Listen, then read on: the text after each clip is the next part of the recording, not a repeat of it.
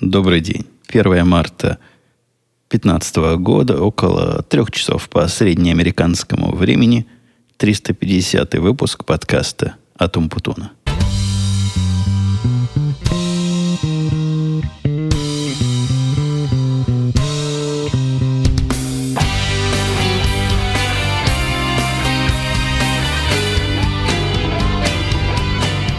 Только старослужащие этого подкаста помнят – случаи, чтобы за одну неделю второй подкаст. Но не расслабляйтесь особо, это не из-за изменения моего частотного графика, а просто я пытаюсь обратно поставить его на воскресенье, и вот таким вот образом потихонечку нагоняю. Как вы могли догадаться, если слушали прошлый подкаст, в котором я плакался, жаловался – и, и всячески давил на вашу слезу по поводу своей вновь приобретенной одноногости, события мои ограничены теперь совсем уж маленьким мерком. Мерком, в котором даже подъем во вторую на Первильскую студию – это проект. Хотя, надо сказать, что проект становится все проще и проще. Видимо, процесс идет. Сейчас я сюда поднялся без, ну, без особых проблем. А вчера, после записи радио Ти, никаких на утро – паразитных наводок, каких-то сайд-эффектов, каких-то ухудшений состояния не почувствовал. Так что процесс идет, и я могу без э, разных придумок записывать обычной своей второй на Первильской студии. Тем не менее, моя мобильность сильно ограничена. И как я там ниже или выше по тексту сообщил, в основном я сижу в кресле. Очень удобное кресло для таких покалеченных, как я, где можно поднять подставку, такое телевизионное кресло, закинуть ногу повыше и поставить на колени лаптоп и работать, и работать, и работать, потому что больше особо делать в моей ситуации нечего. Эта одноногость, я вам скажу, влияет абсолютно поразительным образом на продуктивность. То бишь на количество задач, которые я решил, на количество тикетов, то есть открытых запросов и описание того, что меня ждет и ждало на выполнение, я их позакрывал целую кучу. Причем, ну, абсолютно какое-то невменяемое количество я смог сделать. Такие, которые там по году сидели и ждали своего часа. Которые были такие сложные, что я не хотел к ними подходить. Я, я удивлен собой. Понятно, откуда это идет. Ну, ну, нету материала для отвлечения. То есть материал-то остался, но возможности для отвлечения не осталось. И поэтому, кроме работы, заняться по большому счету и нечем. Я, когда со своим начальником говорил, передал ему такую рацуху, раз предложение. Говорю, чувак, смотри, как я придумал. Давай в нашем, в нашем стартапе, в нашей компании законодательно велим каждому программисту раз в год ломать какую-то нижнюю конечность. Понятно, почему нижнюю, потому что верхние нужны для работы. И в результате мы заработаем кучу денег, потому что гораздо больше продуктов и гораздо быстрее сможем доставить заказчикам. Не, ну смех смехом. Понятно, это была шутка, которую мы потом развернули в разные стороны. Начальник у нас, он не жестокий. То есть он не хотел такое предложение выдавать. Ну и вообще у него с точки зрения руководства вот так приказать всем ломать ноги, это, это не его стиль. И я попытался ему сдвинуть, давай, не, не ты будешь приказывать, а, например, передадим самому здоровому чуваку, чтобы он в тайне ломал ноги. Но все это шуточки, а совершенно серьезно начальник мне рассказал, что когда у него была такая же травма в колледже, вот именно вот эта кость сломалась, я выкладывал в Твиттере э, фотографию рентгена, где один только человек нашел, чего там сломано. Ну, там действительно, видимо, специальные глаза нужны или особо увеличенный снимок, чтобы понять, какая из этих теней на самом деле является поломкой. Так вот, когда у него точно такой же, в точно таком же месте, или примерно в таком же месте было в колледже, он утверждает, что стал отличником.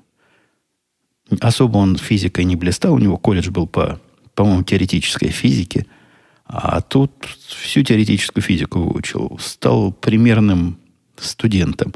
Ну, никуда, ни на пьянке, ни, ни по девкам походить-то уже невозможно, поэтому сиди, учи, рисуй конспекты и учи домашние задания.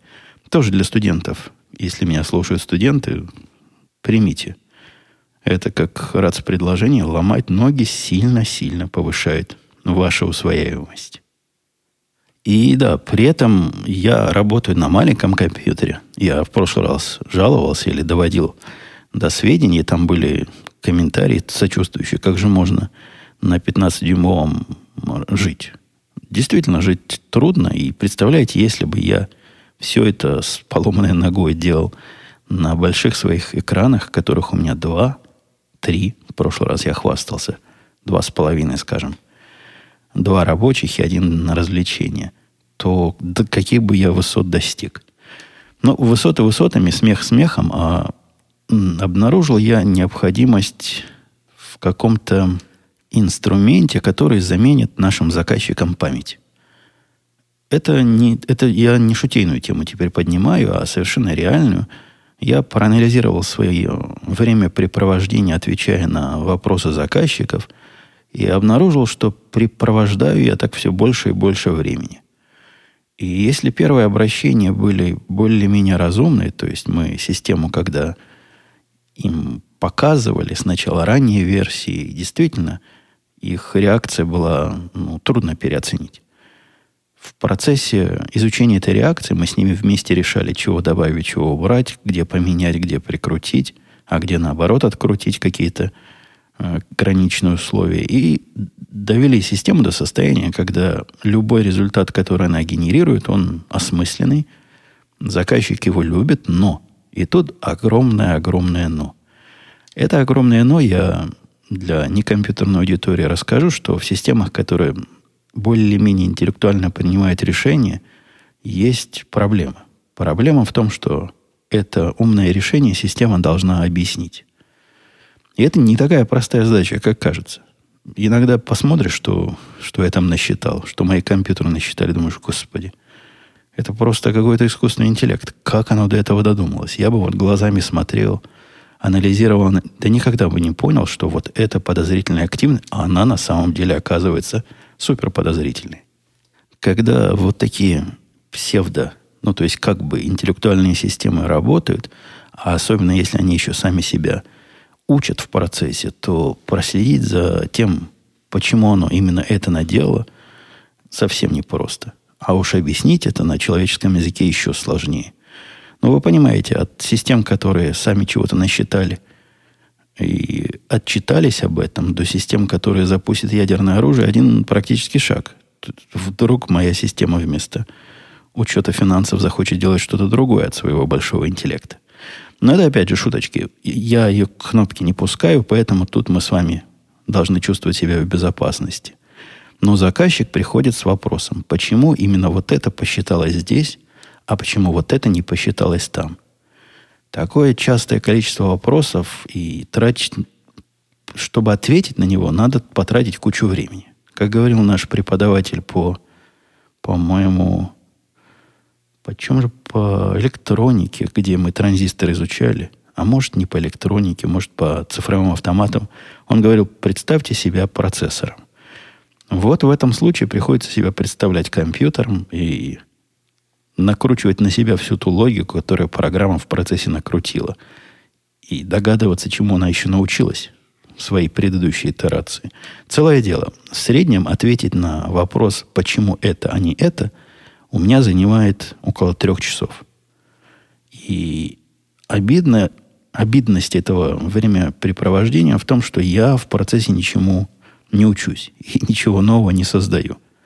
С тех пор, как заказчик начал задавать эти вопросы часто, ну, видимо, они там очень активно систему нашу используют, не было, не, был один случай, когда то, на что он указал, послужило толчком для изменения методов расчета – или даже починки каких-то ошибок, но подавляющее большинство, десятки его обращений за это время, ну, десятки.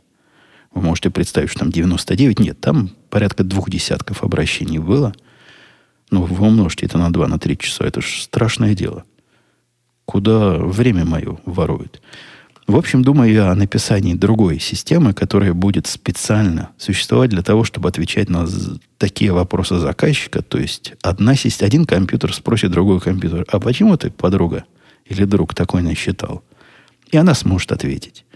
А кроме того, она будет немножко жульнической системой. Заказчики часто задают одни и те же вопросы, на которые потом забывают ответы. То есть, если бы оно вместо того, чтобы проводить моя интеллектуальная система, такое глубокое исследование сможет подсмотреть в то, что заказчик спрашивал раньше, на что мы ответили, и как-то заключить оттуда, какой ответ надо дать, э, это возможно. Возможно, если перевести запрос заказчика на человеческий, понятный компьютеру язык, то это тоже будет, конечно, хорошая оптимизация и хорошее упрощение всего процесса. В общем, я на развилке такого продукта, с одной стороны, он не привносит никакого счастья никому – от этого лучше ничего работать не станет. С другой стороны, он позволит не тратить время, которое деньги, на, впустую. И я пытаюсь оценить. И это, простите, это в нашем деле самое сложное. А стоит ли овчинка выделки? Предположить, сколько займет процесс такой разработки антиинтеллекта, который против другого интеллекта будет сидеть и объяснять его действия, невозможно. Есть только ощущение это ощущение мне подсказывает, что, скорее всего, за месяца 3-4 эта система себя отобьет. Но ощущение ощущением. На практике может оказаться, что либо я преуменьшил, и тогда ой, либо преувеличил, тогда красота. Буду, буду дальше смотреть, копать, обдумывать, но, скорее всего, в ближайшее время предстоит мне вот такой новый и абсолютно непродуктивный проект – Вокруг моей ноги частично сломаны. Ну, потому что она уже зарастает. И, кстати, всем спасибо, кто там сочувствовал и предлагал мне разные советы полезные и всячески поощрял меня в такой больной ситуации. Всем спасибо. Но какие-то новости вокруг моей больной ножки возникают все равно. Новость возникла вокруг провайдера здоровья, так и называются все эти госпитали, которые тебе предоставляют услуги по починке человеческого тела и организма, и страховой компании. Там был вопрос, а как же страховка покрывает или нет. Я для того, чтобы ответить на этот вопрос специально, вот слушателям по послан. Я туда редко хожу на сайт страховой компании, пошел посмотреть, что же там происходит с этим клеймом. Ну, с этим с моим походом к врачу, во сколько оценили, сколько на меня перенесли, сколько... Что там вообще написано? Стало мне любопытно. Это, опять же, из-за того же самого безделия, что я не безделие, а ограниченности. Пойти никуда не могу, но вот ходил виртуально. Пошел в интернете. Зашел на сайт страховой компании, нашел мой визит к врачу, и даже два визита, потому что с тех пор я уже и второй раз ходил. Посмотрел и офигел. Офигел я, дорогие слушатели, не потому, что мне там какие-то сумасшедшие деньги платить. Там какие-то деньги мне платить надо, потому что, во-первых, год начался, дедакта был еще не, не вся выплачена. В общем, там моих денег немного. Моих денег с этого проекта 300 долларов. Хотя тоже я не встречал, чтобы на дороге валялись. Но вы спросите, а за что? За что с тебя, дорогой Умпутун, берут 300 долларов? И я вам не отвечу за что. Потому что в списке оказанных мне услуг там стоит два пункта. Во-первых, выдан ортопедический сапог. Одна штука. Был сапог, вот до сих пор на мне, подтверждаю, не врут. Честно, один сапог выдан, на ногу натянут, все, все правильно. Стоит этот сапог, по-моему, 200 долларов. Ну, ладно, допустим, может он столько стоить. Я, честно говоря, небольшой сапожник, чтобы оценивать адекватность этих 200. Но бог с ним. А страховка говорит, да, все, заплатим, вот твое участие, по-моему, 20 долларов, все остальное мы сами заплатили. И дальше идет второй пункт, который одним э, лаконичным словом обозначен. Операция. Прям так и написано. Операция. Цена 1280 долларов. Я замолк, чтобы вы восприняли, то ли это у меня произошло выпадение памяти то ли они нас дурят. Но никакой операции не происходило. И память у меня не выпадала. Я даже жену специально спросил. Сказала, жена, была у меня операция или нет? Может, я забыл? Нет, говорит жена, не было никакой операции. А в списочке стоит операция. И 1280 долларов. Что касается практической работы, которую провел доктор, и да, я понимаю, доктора, они люди высокооплачиваемые, долго учатся, им надо отбивать свои суды. Но все-таки должны быть какие-то вещи, должны быть какие-то рамочки. Все, что он сделал, он посмотрел на мою ногу, послал меня на рентген. А рентген я знаю, что стоит 100 долларов. Его тоже страховка полностью оплачивает. Это я увидел из второго счета за мой второй визит, где был вот рентген, по-моему, 120 долларов. Страховка сказала, да, нужное дело, рентген, проходи. Здесь же вместо рентгена мне вписали операцию, и начал я разбираться. Потому что ну, я не люблю разводов, а это выглядит как развод. С одной стороны, это развод страховой компании, которую пытается заставить заплатить за процедуру, которой, на мой взгляд, не было и близко. Возможно, операцией считается то, что он посмотрел на мою ногу. И у него такой глаз алмаз и, и чинит по-хиллерски даже без прикосновений. Может быть так, хотя я сильно сомневаюсь. Очень похоже на то, что пытаются, пытаются развести. С одной стороны, страховую компанию и опосредованно меня.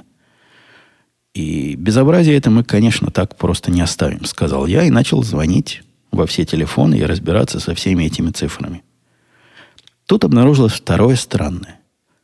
Есть очень... У меня возникает очень стойкое впечатление после нескольких телефонных разговоров, а говорил я и со страховой компанией, и с тем, кто услуги предоставляет, с этим больничным госпиталем, и с финансовым отделом, со всеми разговаривал.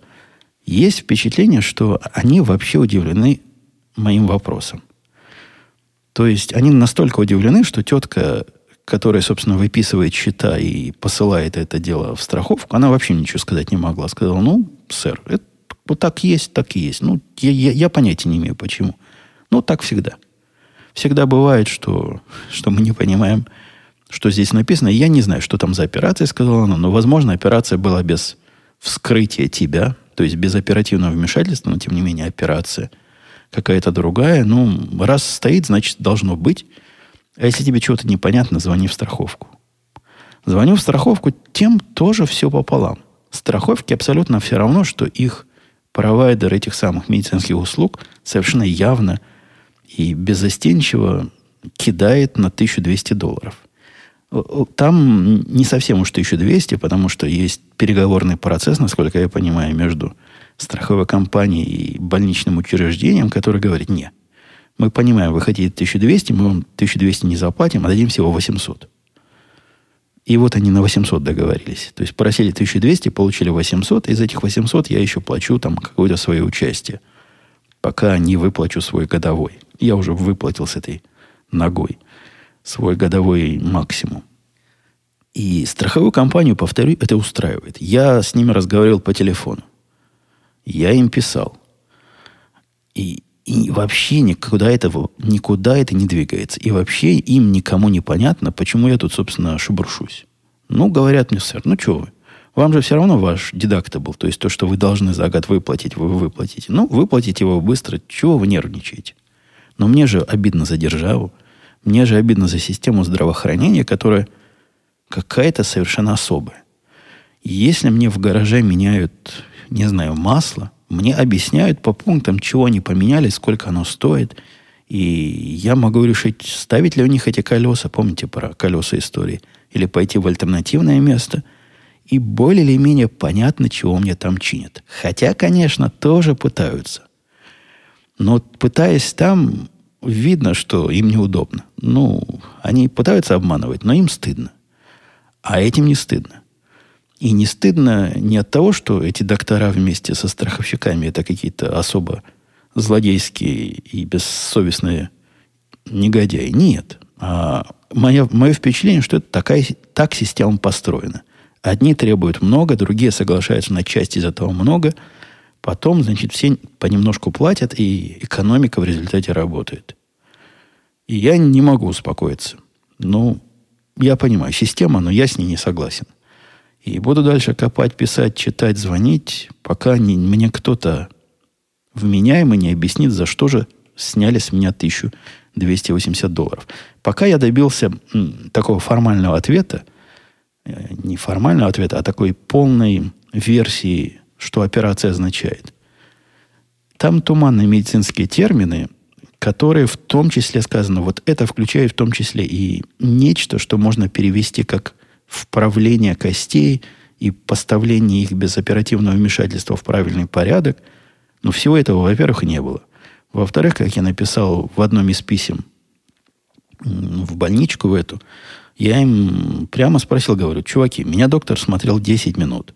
В самом лучшем случае, а в реальном, наверное, минут 5. Один раз прикоснулся пальцем до моей опухшей ноги, чтобы проверить, насколько она болезненна. И вот неужели это прикосновение, эти 5 минут его работы стоит 1280 долларов, спросил я. На какой планете, в какой вселенной работа оплачивается настолько высоко? И, ну, там я дальше попытался еще умножить его 10 минут на, на 6, посчитать, сколько же он в час получает. Что же за такие доктора у нас богатые? Нет, я и не, не считаю деньги в чужих карманах. Если ему согласны платить все, страховка, пациенты, и вся система согласна функционировать в таком извращенном режиме, пускай функционирует. Но я, как часть этой системы, та часть, которая должна заплатить свои деньги, и та часть, которая понимает, что система больная и надо ее лечить, и почему не начать с себя, с мелкого себя, и с мелкого своего случая, я не согласен. И, повторюсь, буду копать дальше и исследовать этот вопрос. Дам вам знать, смогу ли я починить нашу не совсем похожую правильную систему здравоохранения. Кстати, с этого года у нас стала страховка медицинская улучшенная президентой Обамой. Она, с одной стороны, улучшена без кавычек, с другой стороны, сильными, с пятерными кавычками. И из того, что нам президент улучшил, это возможность держать нашего мальчика до тех пор, пока ему исполнится 26 лет на нашей страховке. Что, наверное, с точки зрения потребителя, меня неплохо. Хотя не особо уж практично, важно, поскольку на работе ему дают свою собственную страховку за совсем недорого. А второе, что положительно, это такая частичная зубная страховка на детей, по-моему, до 18 лет. Она теперь вошла в часть обязательной всех страховых пакетов на зубки и на глаза. То есть у нашей дочки теперь можно относительно дешевле, относительно задешево лечить зубы, и раз в год покупать очки чуть ли не бесплатно, и линзы там им менять, и оправы. В общем, всякие такие плюсы от э, социализации нашей экономики.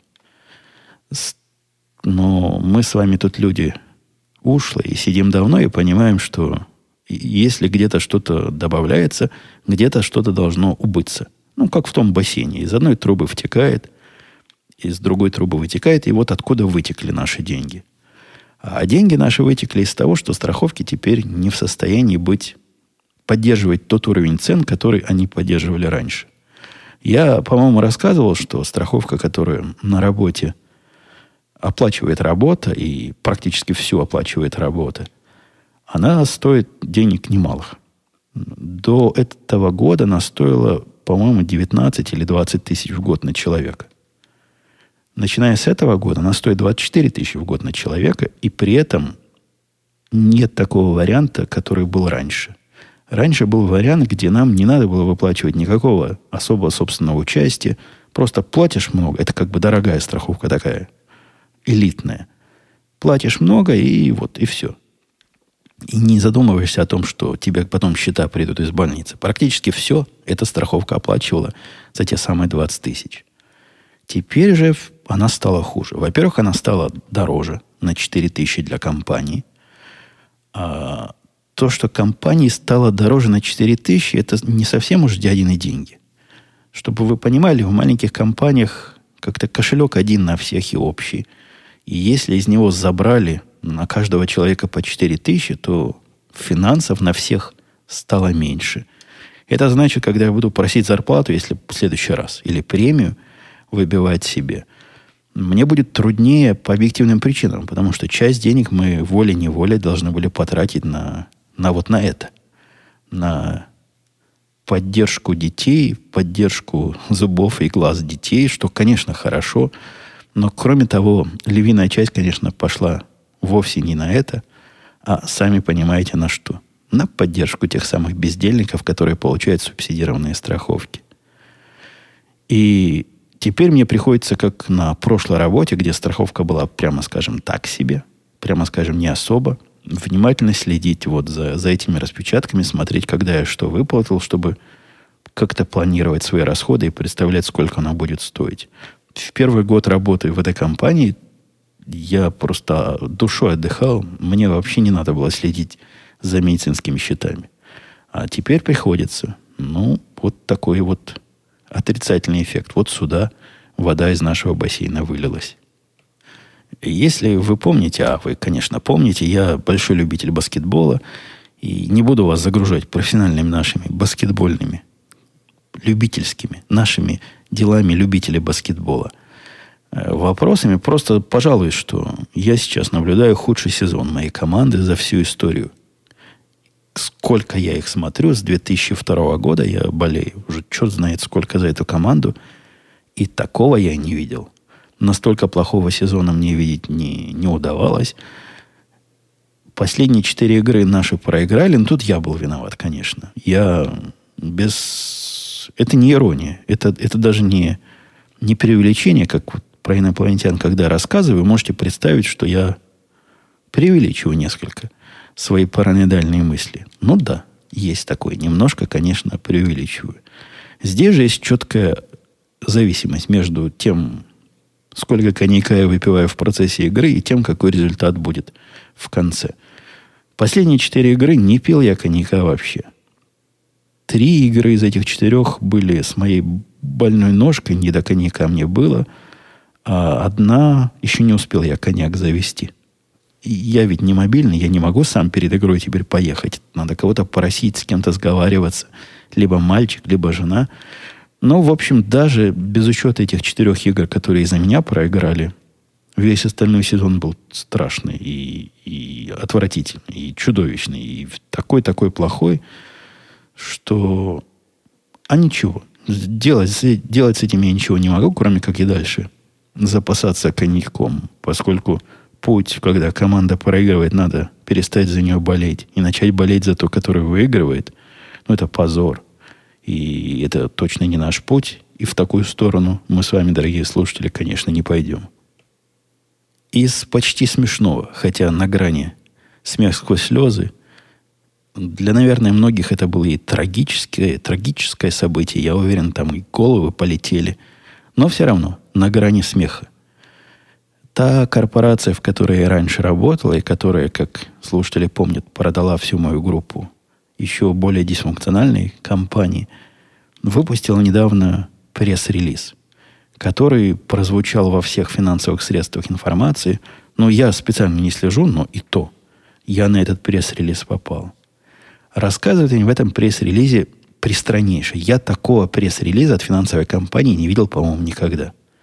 Они говорят, у нас тут проблема, дорогие наши пользователи. У нас есть такая система, назвали ее как и это та система, которую писал я в свое время, и которая осталась в корпорации, когда нас продали.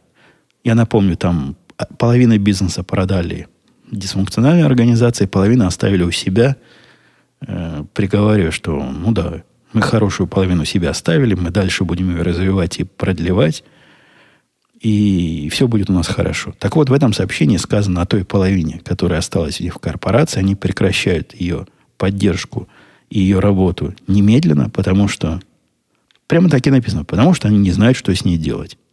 Потому что у них есть проблемы с фидами данных, ну, в общем, инфраструктурные проблемы, которые они не в состоянии решить. Это какое-то удивительно честное признание. Обычно так поставщики услуг себя не ведут. Обычно они какую-то билиберду несут, мол, для улучшения, углубления, расширения мы готовим замену, Поэтому старую систему мы сейчас отключим, а через два дня дадим вам замену. Здесь нет, говорят прямо. Мы тут идиоты. Мы продали всех чуваков, которые умеют программировать и умеют с этой системой работать, поэтому мы уже не знаем, что с ней делать. Она как-то сама на автопилоте полтора года проработала, а теперь, видимо, что-то случилось.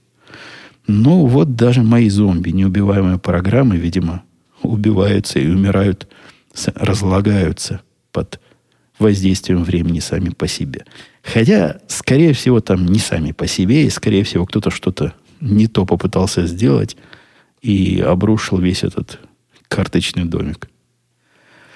Э, ну и последнее, самого свежего, это тоже тема, которую я раньше затрагивал часто, а потом меня застыдили слушатели. Говорят, ну нельзя нам, людям здоровым, без пороков и без привязанности к никотину рассказывать про ваши курительные дела. Сколько можно, говорили мне, и я проникся. Действительно, может, в самом деле, кому это курение интересно.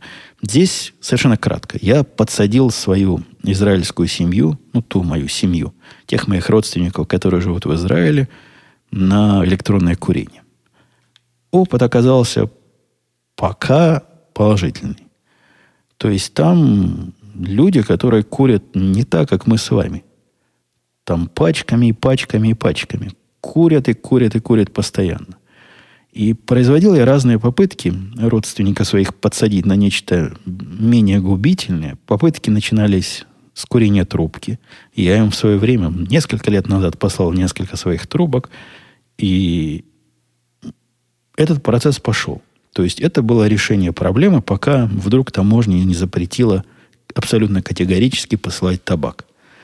От них покупать табак в то время было как-то абсолютно не, непонятно, как и где купить хороший табак. То есть весь, весь этот путь и весь этот переход задумывался, как я буду табак им посылать. Они будут, значит, эти трубки курить. Таким образом, ну, вы понимаете, таким образом произойдет изменение. Потом, когда настала пора электронных сигарет, мне тоже приходила в голову мысль, надо их подсадить. Надо перевести с этих ужасных э, вот этих классических сигарет на более полезный, не скажу, но на менее, на менее вредный вариант. Но технологии не позволяли это сделать довольно долго. Первое поколение электронных сигарет, которые я курил, было такое, ну, малофункциональное и требовало такого тщательного ухода, и такого количества телодвижений, что людям, которых ты пытаешься подсадить на это как на альтернативу, ну, было трудно убедить, что все эти телодвижения того стоят. Ну и надежность результата так себе была. Иногда оно курилось, иногда нет. Со вторым поколением, я поколение считаю не, не как в классическом электронном сигаростроении считают. Я понятия не имею, есть ли там поколение, а как они через меня проходили. Второе, это второе или даже, наверное, третье поколение стало улучшать и улучшать. Да, действительно, там были проблемы разного вида технологического характера проблемы. Но вот в последний год, пожалуй, они дошли до той ступени, когда, когда эти устройства уже достаточно дружественны для человека неподготовленного. И эту идею мы проверили. Приобрели две разных сигареты для, для моей семьи. И теперь там два самых активных, два единственных активных курильщика, которые, которые есть, ну, активные, они по две, по три пачки вытягивали каждый. Так вот, они перешли. Причем перешли и, и не жалуются. Но то бишь, есть минорные жалобы, но тем не менее процесс идет вовсю, и это работает. Так что, если вы, дорогой слушатель, тяжелый курильщик э, никотина и стандартного олдскульного табака, вы посмотрите в эту сторону. Оно уже стало достаточно просто для всех и каждого. Но с точки зрения экономии денег, вы, я не знаю, как в российских просторах это стоит, но в американских просторах и в израильских просторах курево стоит чудовищно дорого. Особенно при таком количестве, если вы курите. И вот этот мой опыт перевода семьи показывает, что даже самых заскорузлых, самых, самых упертых курильщиков э, табака можно перевести на альтернативные методы введения никотина. Так что примите себе на заметку. Давайте я пойду к вопросам наших слушателей. Сергей спрашивал. Не спрашивал, он восклицал. Говорит, Умпутун, быстрее выздоравливайте. Сейчас сам с растяжением голеностопа мучаюсь и очень удивился, что с такой серьезной травмой заставляют работать. Ну, я даже не знаю, что ответить. От какого месте моего повествования возникло ощущение, а заставляют работать? Технически говоря, у нас есть у всех э, такая страховка на длинные болезни. Называется long-term disability. То есть, если что-то такое сломалось, что надо поболеть, то ты можешь вполне болеть, и страховка там будет оплачивать чуть ли не 90% твоей зарплаты. Но поскольку мы, пацаны, значит, между собой все сговорились, мы договорились, что страховка оплачивает 90%, но работа доплачивает 10%, то есть даже когда ты поломанный весь, ты будешь все равно свою зарплату получать. Но это же зарплата, как в моем предыдущем примере с трубами из бассейна. Она же откуда-то вливаться должна. Эти же деньги не возникают как виртуальные единицы. Нет, они возникают именно в результате моего труда. И я вполне даже с такой тяжелой травмой, серьезной травмой могу работать. Никто меня не заставляет. Но мне и мысль не приходила в голову сказать, не поболеть ли мне? Во-первых, чем я тогда буду заниматься? Я и так теперь только работаю, спасаюсь от безделья. А во-вторых, ну, а кто будет прибавочную стоимость создавать? В нашем капитализме без прибавочной стоимости никуда. Зорт писал «Доброго времени суток». Вопрос такой. Как любишь и привык работать? В полной тишине, с включенным радиомузыкой, с работающим на заднем фоне телевизором? Спасибо за ответ. Все три варианта Зорт в той или иной ситуации подходят. В полной тишине работаю только, когда занимаюсь очень тонким проектированием или очень тонкой доводкой чего-то такого, которое требует держать в голове много-много разных частей. При этом я устанавливаю в, вокруг второй, второй напервильской студии абсолютно террористический режим. Раньше устанавливал. То есть все ходят на цыпочках, и чтобы звука не было нигде. Но потом я купил наушники, относительно давно, уже месяца 3-4 назад, которые, надев на уши и даже не включив ничего, они могут чего-то играть. Но и сами по себе изолируют достаточно, чтобы отключать меня от от родственников и от всяких шумов. Но это в режиме редком, в таком режиме очень интеллектуальных проблем. В режиме обычной работы, когда, ну, который, наверное, процентов от 60 до 80 время занимает, я могу и музыку на заднем плане слушать, если есть настроение, и телевизор смотреть. Ну, смотреть плохо получается, краем глаза. Краем глаза посматривать на телевизор – Часто у меня новости включены, они играют там в телевизоре, когда зацепится глаз за что-то интересное. Я на это гляжу вдумчиво. А так, в основном, бу-бу-бу-бу, просто фоном. Не, в такой ситуации не мешает. Но вот когда действительно нужно глубоко влезть головой и представить себя процессором, тогда, да, тогда звуки меня отвлекают. Last Favari писал вопрос про подкаст с видеосопровождением. Возможно, был предложен в ключе накладывания видеоряда, записанного в машине на обычную студийную запись подкаста задним числом. Ну да, я ж про это и... Я этот вариант же обсуждал. Вы как-то невнимательно слушали, дорогой комментатор.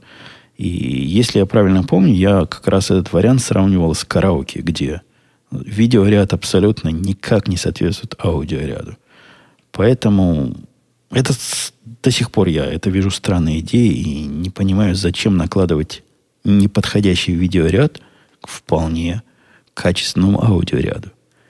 Илья писал, Евгений, добрый день. Как всегда, спасибо за подкаст. Желаю скорейшего выздоровления. Так получается, что очень часто занимаюсь в тренажерном зале под ваш подкаст. Спать тогда совсем не тянет. Ну, вы видите, можно под меня и гантели тягать. Мой вопрос писал Илья касается сериалов. Как вам сериалы Suits и House of Cards? Лично мне тренд, когда большие кинозвезды снимаются в сериалах, очень нравится. Хотелось бы услышать ваши мысли по этому поводу. House of Cards мне не нравится. Он какой-то нудный. На мой взгляд, он слишком нудный. И я из таких около про правительственных сериалов, ну, он в другой совершенно манере, смотрю «Мадам Секретарь», который называется. Он такой живенький и вполне смотрибельный. Но вот эти костюмы, они ничего. Тоже смотреть можно, хотя, конечно, стали они в последнее время сильно-сильно нудноватые. Но досмотреть можно. Не, не такой кошмар, как первые серии этого сезона сериала про, про зомби. Ну, где Walking Dead, который называется. Но там вообще из, из сериала, который все смотрят для того, чтобы на зомби поглазеть. И как зомби убивают людей, а люди убивают зомби – устроили какую-то мыльную оперу, мелодраму со слезами и соплями. Игорь писал, с интересом слушал ваш подкаст, и вот какие мысли у меня возникли по поводу травмы и обстоятельств, приведших к ней. Сейчас в доме слишком стало много цифровой техники, пишет Игорь. Но все ли приборы так уж нужны и необходимы? Часть не приносит никакой пользы, только отнимает время, требует внимания, настроек ремонта. Э, служит развлечению, малополезной нагрузки. Как вы считаете, пишет дальше он вопросу. Я перехожу, нет ли у вас дома лишнего оборудования? Знаете ли вы, сколько устройств подключено к домашнему Wi-Fi? У меня, например, 10 на четырех членов семьи. А у меня, например, 37 на четырех членов семьи. Хотя, конечно, если кошек посчитать, то получится не на четырех, на раз, два, три. На трех членах семьи. Ну и плюс две кошки, то есть получается пять. Ладно, давайте двух кошек за одного члена посчитаем. Четыре. То есть ваши четыре против моих четырех. Несомненно, некоторые служат для развлечений, не приносят пользы. А вы хотите какой пользы от телевизора? Какую пользу приносит, я не знаю, iPad, который подключен к интернету? Да никакой. Для пользы у меня есть из этого всего хозяйства, я могу вам прямо даже посчитать, сколько подключенных устройств. Раз, два, три, четыре, пять, шесть. Вот из всех этих трех десятков шесть служат пользе, а все остальные служат развлечению, да. И я согласен. Что же касается, есть ли лишнее оборудование, да, целый шкаф. Вот у меня право. Я показываю рукой. Если бы у меня был видеоподкаст, вы бы увидели, как я показываю вправо пальцем. У меня полный шкаф этого лишнего оборудования, которое рука не поднимается выбросить, хотя, хотя наверное, стоит. Умпутун, поправляйся скорее, писал Иван. Лайфхак в твоем положении. Со сломанной ногой оказалось наиболее удобно передвигаться по дому на офисном кресле с колесиками. Можно в руках все спокойно носить и шустро передвигаться, отталкиваясь одной ногой. Я уже не в том положении. Спасибо, Иван, за совет, но я уже могу передвигаться даже почти без палочки. Ну, то есть с координацией уже стало лучше, нога уже не болит, когда в сапоге на нее становишься, но все равно палочка третью точку опоры предоставляет, и когда я хожу с палкой, я могу чего угодно с собой переносить. Без палки могу ходить, но даже чашку кофе не донесу из точки А в точку Б. Но лайфхак, пожалуй, уже не понадобится. Уважаемый Умпутун писал Джой Айзо. Вы говорили в прошлых подкастах, что ранее жили в Израиле. Так у меня вопрос. На момент, когда вы переехали в Израиль, вы уже знали арабский или худо... Какой? Арабский. Или худо-бедно английский. А потом уж переехав в США, хорошо подучили английский. Если уже знали арабский, то почему первым делом нельзя было выучить хорошо английский, так как везде его понимают? Хочу сказать спасибо, что держите все ссылки на скачивание вашего подкаста в рабочем состоянии. Редко кто так делает.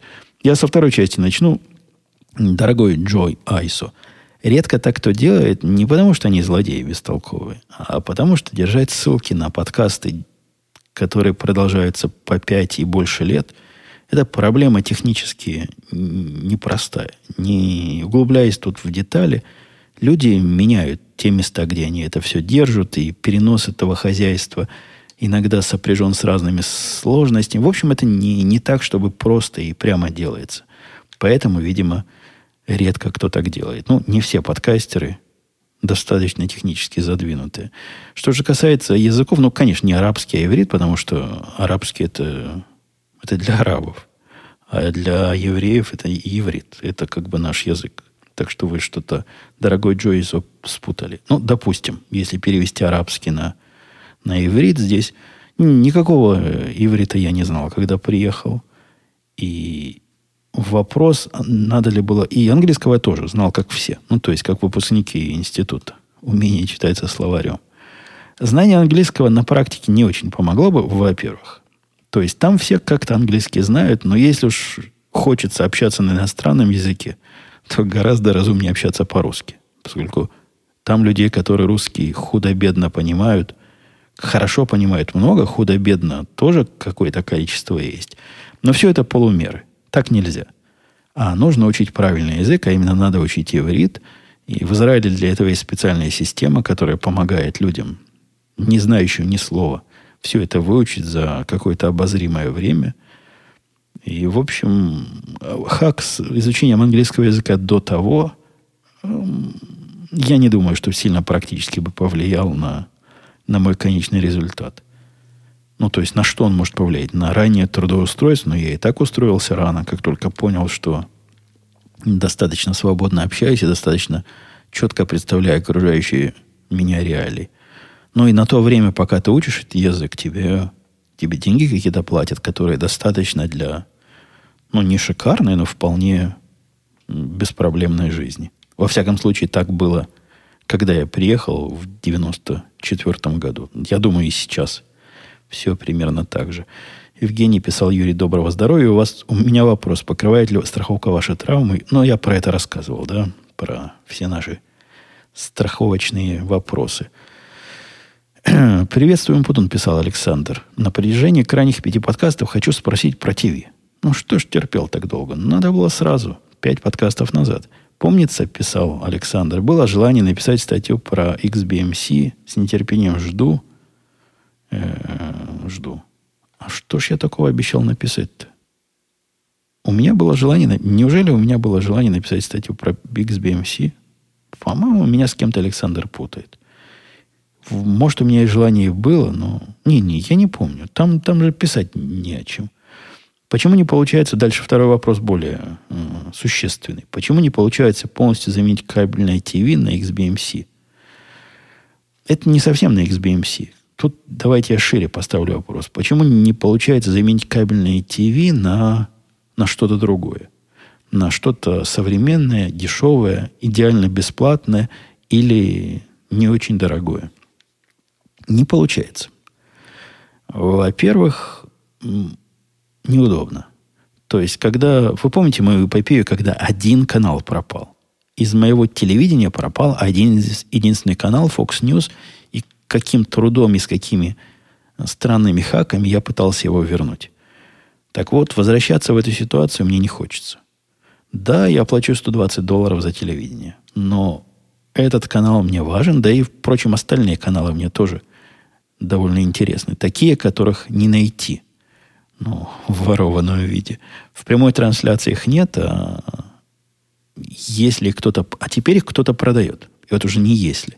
Тот же кабельный провайдер теперь продает маленький наборчик каналов по интернету, и можно на них подписаться. Но опять же тут вопрос удобства. Во-первых, там каналов мало, Фокса там нет, поэтому он мне уже не подходит. Во-вторых, там совсем примитивная система. То есть в смысле записи, в смысле DVR, в смысле всего этого, ему еще расти и расти по, по сравнению с этим, за который я плачу 120 долларов пакетов. Ну и третье, что абсолютно абсолютно критично для меня, это NBA в хорошем качестве и в то время, когда он идет, с удобной возможностью остановить, покурить, перемотать, попить кофе. Это кривоватенько делается при помощи Apple TV, которая, как боже, видите, не просто XBMC, а еще одна программа, еще одно устройство, которое должно быть. Но там и качество не фонтан, и я воспринимаю NBA на Apple TV только как запасной план. Не доросло оно еще пока до удобства вот того самого эфирного или кабельного телевидения. Так что не получается. Насколько нарушается лицензионное, лицензионное что ж там и такое, насколько нарушаются лицензионные права и какова ответственность в Америке за использование контента в XBMC? От контента зависит, дорогой Александр. Я понятия не имею, на что вы намекаете. Может, на то, что если я через XBMC смотрю какие-то эфирные каналы, не знаю, не пробовал. Ну, наверное, нарушаются, хотя о преследовании кого-то за то, что они смотрят э, телевидение, посылаемое кем-то другим в XBMC или в чем угодно, я не слыхал. По-моему, таких прецедентов не было. Про городскую легенду соглашусь, писал Егор. Сам ходил неделю с переломом стопы – надеясь на ушиб. В таких случаях лучше не ждать. Умпутун, ты ходил на прием в частную врачебную клинику. Я к тому, что в России существуют травмпункт, травмпункты как раз для случаев диагностики и оказания первой помощи. Есть что-либо подобное в США? Ну да, можно по пойти в срочную помощь, в такую. Можно было бы даже вызвать э, машину, чтобы меня довели карету скорой помощи. Но технически я как-то не видел, во-первых, в этом смысла. То есть ситуация у меня не такая Мы, мы водили дочку один раз в такой пункт скорой помощи, я рассказывал, когда мальчик ей руку выдернул из сустава. И вот тогда, да, тогда было страшно, ребенок плачет. Тут не до того, чтобы искать врачей. Берем ребенка в охапку и срочно в приемный покой. Вот есть такое место, куда можно пойти. А так, конечно, клиника, я, я подозреваю, частная. Хотя я не знаю, может, это акционерное общество какого-то типа. Но это коммерческая организация. Государственных клиник здесь не бывает. Поэтому все они, видимо, частные. Ну что, на этом, по-моему, все вопросы закончили, все рассказки мои тоже подошли к концу. Давайте медленно, но неуклонно прощаться до следующей недели, когда, я надеюсь, в воскресенье, в уже привычное время, услышимся вновь. Все, пока. До следующей недели.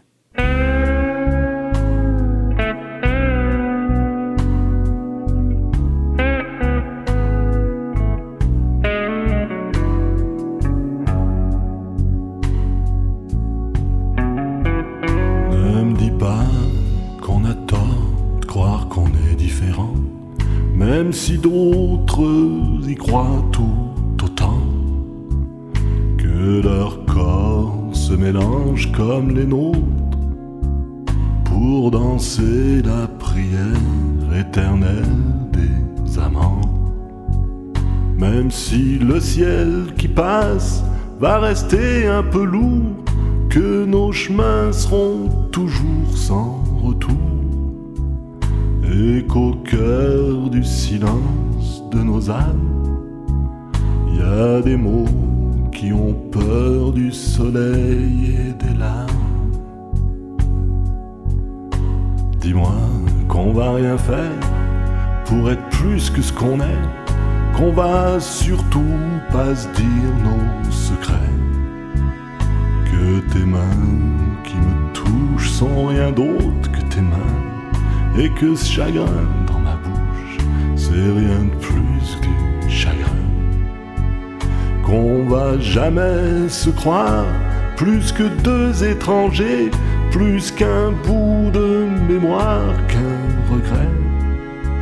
Ces nuits où on ira boire à d'autres étoiles, caresser de nos lèvres d'autres possibles destins.